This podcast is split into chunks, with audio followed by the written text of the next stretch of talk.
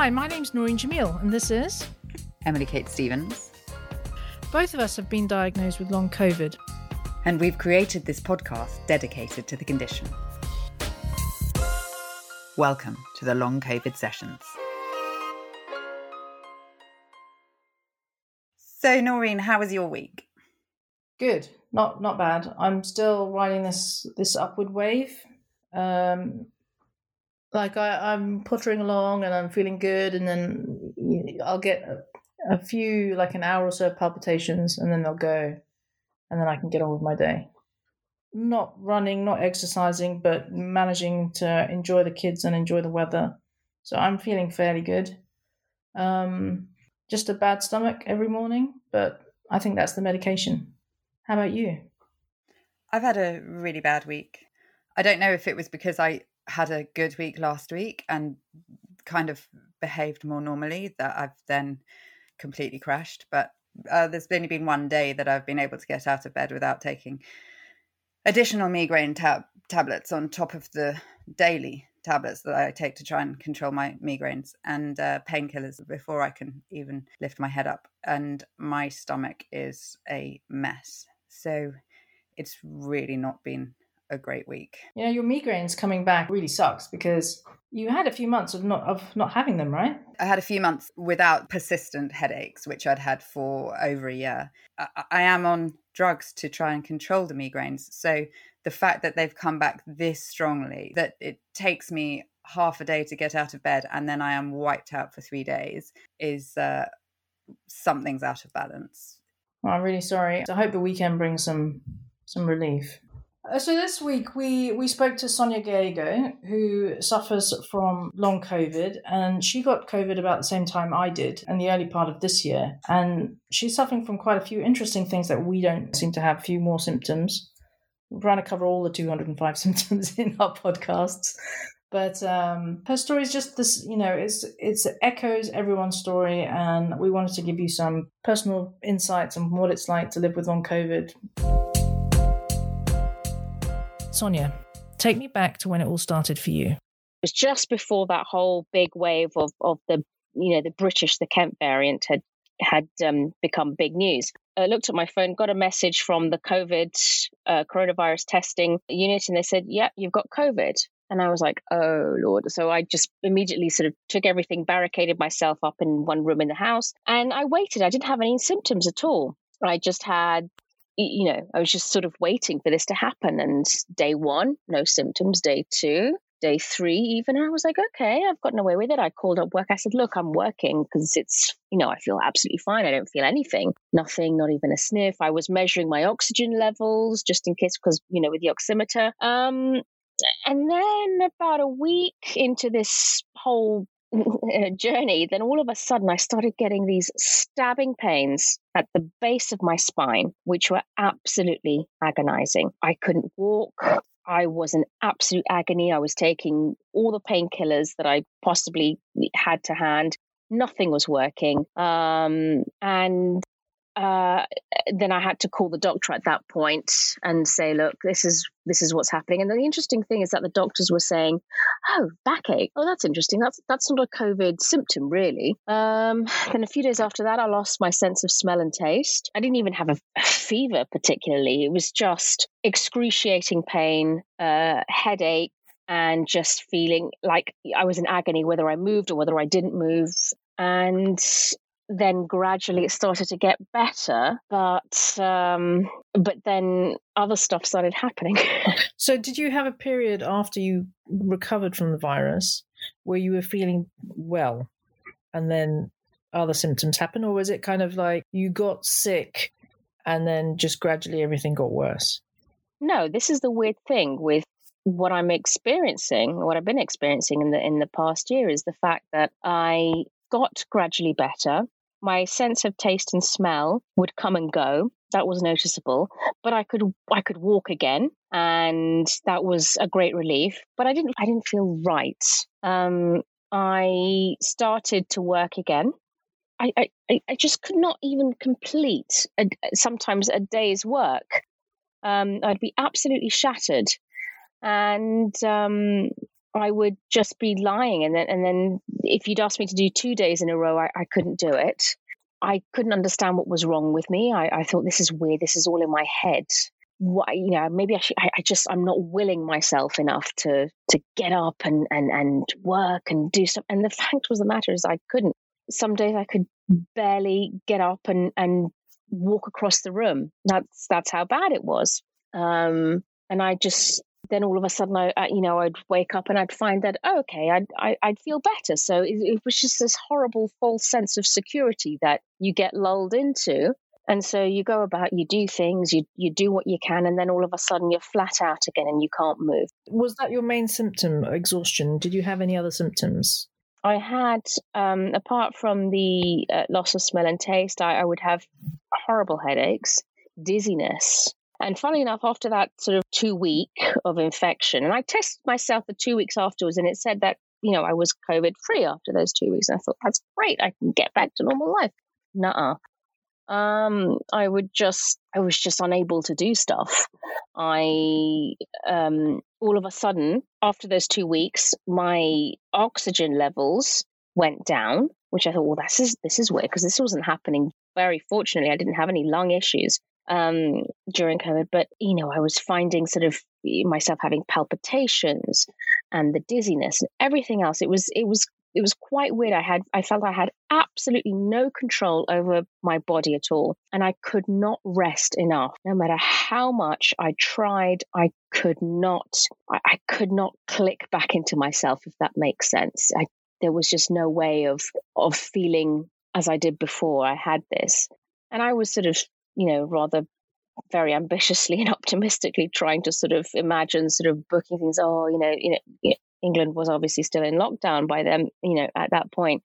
But I was like thinking, oh, hopefully in a couple of months' time, or I'll be able to do this, I'll be able to do that. And um, to be honest, that from that point, it was a struggle. I would say week to week is, you know, optimistic, but day to day, I really have to gauge every single day since then how I'm how I'm feeling and what I'm capable of doing. And if I do this, am I going to exhaust myself? If I don't do this, uh, uh, am I going to sort of, you know, cause other health issues? Because I'm also very aware of the fact that the less you do, um, you bring up all, all other health issues as well. And I was pretty active before this. And and I, that's that's one of the main things that actually makes me quite frustrated, to put it politely, about the fact that you are stuck in this ever declining circle of inactivity where, you know, the spirit wants to, but your body's not letting you.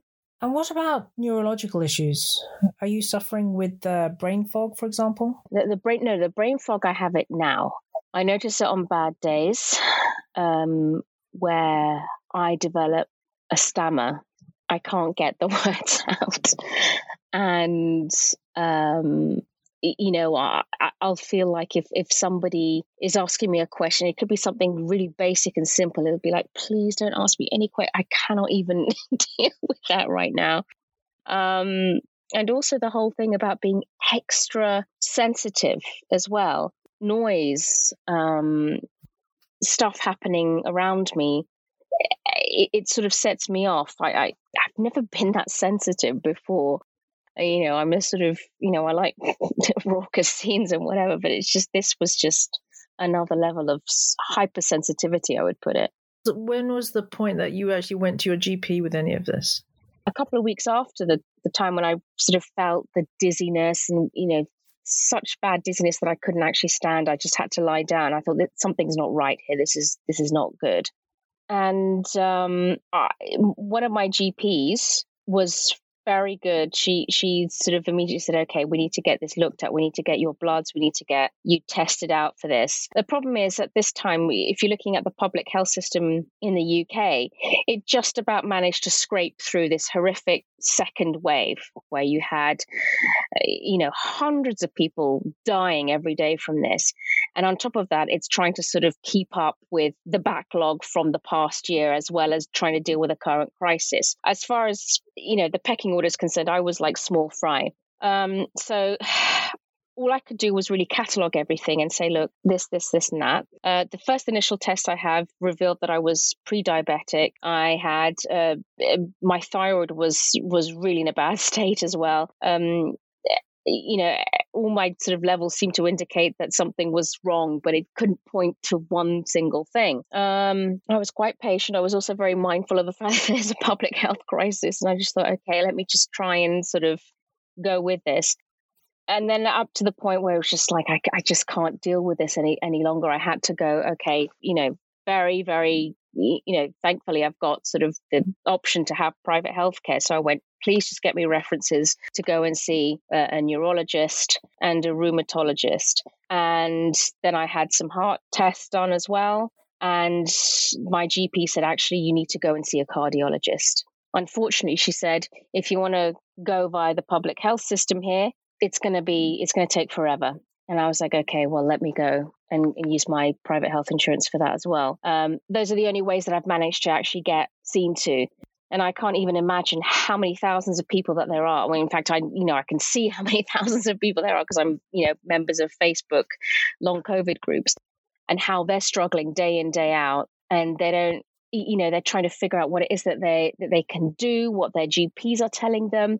So many people can't get referred to the long COVID clinics because they simply weren't ill enough. You know, they weren't hospitalized during their infection. They didn't need to have oxygen. And so, you know, loads of people who are just stuck in this limbo that they're, they're, stuck in this place where they're not being taken they're not they're not being taken care of and they don't know when they'll be ta- they'll be seen to and have their their concerns and this is going to just develop and bubble into this horrible second phase of this pandemic where it's like, how has it left people? When you think about almost a third of, of, of people who are affected by COVID wound up with long COVID, that's a huge public health crisis there and, and a social crisis as well. I mean, I have to say, like, if I'm thinking about all those thousands of people that were out there and I'm sure they're feeling just the same way I was, where I was suffering really bad heart palpitations. And you sit there and you feel them, and it, you, it affects your whole body. Like I literally would turn white because mm. they're quite painful. Yes. And you you sit there and you think, is this it? Mm-hmm. Is my heart going to stop? Yeah. Yeah. You know, yeah. and you it's really frightening and I really you know, I wish everyone could see a cardiologist and mm. I it's it's you know, you end up just worrying yourself more because you're not able to get any help. Yeah. And it's, you know, there is a public health crisis and people are dying of COVID. So we are lower down the pecking order. But my feeling was, and I, I'd like to ask you this question, is that if I didn't get my heart seen to now, what was I going to be like in a year? I've got young kids, you've got young kids. You know, we want to be around for a while. And is this going to impact my health down the line? Uh, but that's that's the other huge worry as well. What I was also really mindful of was that going back to you know the life, you know your lifestyle before you had COVID, active, whatever. You know, it's not that one felt invincible, but you know you had a degree of activity in your life. You felt that you had that you could take stuff on and it was not a breeze exactly but you know you could you could handle it um now i just it, it's it's actually sort of I have to really think about what it is that I can do and can't do. Will I be able to wake up in the morning and walk down the road? Will I be able to walk to my kid's school next door? Will I be, you know, it's all these things. And I mean, I'm a huge, I'm a huge believer in, in, in exercise. And I, I really believe that sort of this whole healthy body equals healthy mind for me. Sort of exercise is all about is as, just as much about mental health as it is about physical health if not more so for me. But it's not being able to be active not being able to stretch your body out without pain or or or, or even just being able to do that at all is it has been the thing that has been so frustrating for me. And i am so aware of the fact that that could cause or exacerbate the symptoms that I already have.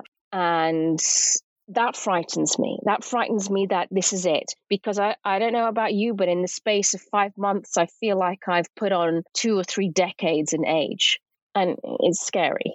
That's another very common comment on this is that people feel that they've aged considerably. Yeah. Um, and I was reading a article which says that our cells are now 15 years older than they should be. That's uplifting. Yay. oh. I know that you've just seen some doctors. Have they mm-hmm. given you any advice that you can share with other people that you think that we can kind of pass on any tips for I mean my cardiologist told me definitely he says don't do anything, just rest. Oh, that's interesting. My cardiologist told me something different. Right. um, well, I'll tell you what my cardiologist said. I, I, I sort of explained to him what my uh, well he saw for my he saw for himself the um, you know my sort of uh, what do you call them again? Brain fog in action. Uh, yes, yes. The um, what do you call them? EKG. That's it. Yeah. Um, so he he said, look, it's fine. It's ostensibly normal. Um, there is there appears to be issues with your ventricles that we need to look at. Hence, why I'm having MRIs and CT scans for that. But also, interestingly enough, um, when I chatted with him, he sort of took a sort of psychological approach as well. He he sort of delved into, but how are you feeling? You know, and uh, and at that point there, I thought not that I was almost going to cry, but all of a sudden I felt, oh, okay, you know. Um, I said, well, you know, it's it's annoying. It's really annoying. And um, and he looked at my at my charts and and the results of my test results and everything like that. And he and I said to him, I said, he said, "Do you have any questions?" I said, "Yes, I do have questions." I said, "You know," I said, "On on days when I feel okay, given everything that you've seen, is it okay if I do a little bit of exercise?" And he said, "Yes, you should do it, and you need to do it for your own mental well-being." As well. And I was like, thank you very much for telling me that.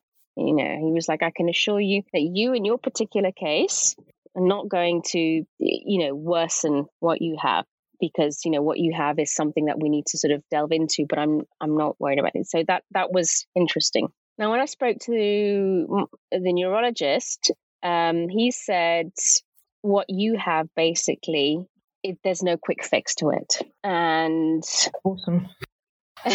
so I was like, yay, great. Um, a few more months of this. Um, not that I've been counting, but uh, he also mentioned that there was a, an overlap between post COVID syndrome and chronic fatigue syndrome, otherwise known as ME, and uh, fibromyalgia as well. He said that's he said we know that there is there are similar symptoms and they haven't been looked at enough and how to address it. Now, he also mentioned how they would treat that. It's a, it's um it's going to be a combination of doing more tests and figuring it out and doing you know other physiological um, remedies as as well as psychological uh, remedies as well. And um, he said we might even consider having you know funneling funneling you through one of these long COVID clinics as well, just to make it you know depending on on what your needs are. Um, but um, it is quite scary that um, that this thing it, it's it's a kind of a long term thing, and there is going to be the the next two years. We're going to see sort of not just you and I, but sort of so many other people around the world who are, who are going to be having to deal with this, and how how is that going to play out? So, what are your what are your goals now for the next days, weeks ahead? Because we can only measure our life in days and weeks at the moment. well, um, ah. I have seen these doctors giving you some renewed confidence and plans. And are you on any specific medications that are helping you that you feel are helping you? Uh, well, I'm on sort of medications to help my thyroid. I'm on medications to help sort of other uh, um, supplements to help sort of other other issues as well because um, I'm still going through very much the testing process. Um, they're still determining that, but um, I basically I'm I'm not going I'm not being ambitious, and I think I think I think that's almost like this the sort of the biggest lesson to learn is to not have overranging ambitions.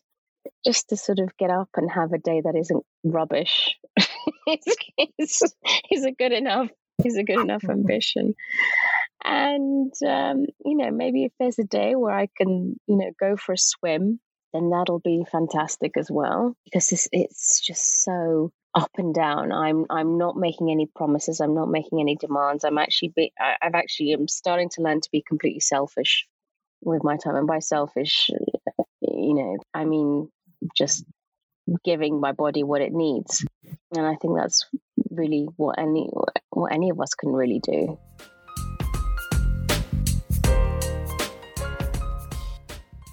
So, Emily, what did you think about what Sonia had to say?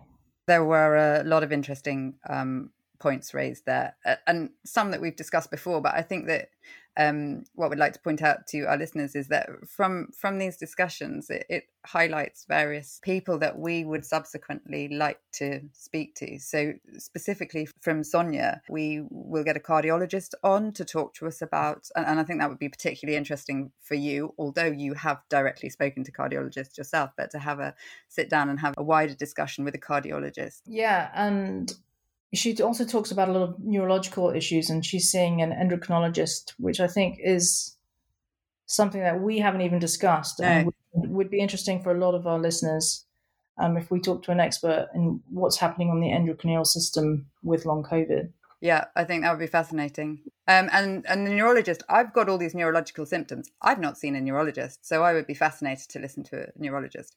This week, I've got this thing where I've got the shakes, but it's also like eh, all of my entire body is buzzing the whole time.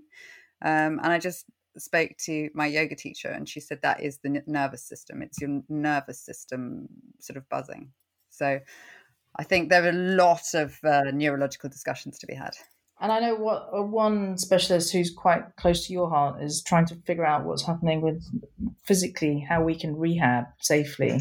Yeah, because it's really interesting that you and Sonia have basically been given opposing advice, both by the cardiologist. Yeah, so we'll find we'll find someone for our listeners to help us kind of navigate that particular. Yeah, and for some of us, it's wanting to get back to running or back to the gym, but for others it's simply how do i how how do i rehabilitate myself physically to be able to walk down the stairs and walk down the road yeah that's great all to look forward to in the tlc sessions